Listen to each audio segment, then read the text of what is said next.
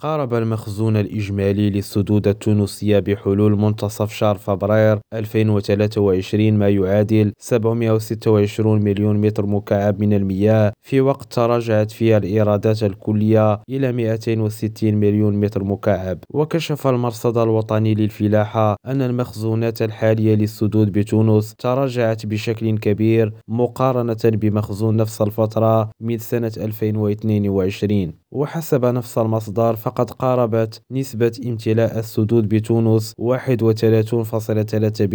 يونس أكريم ريم راديو تونس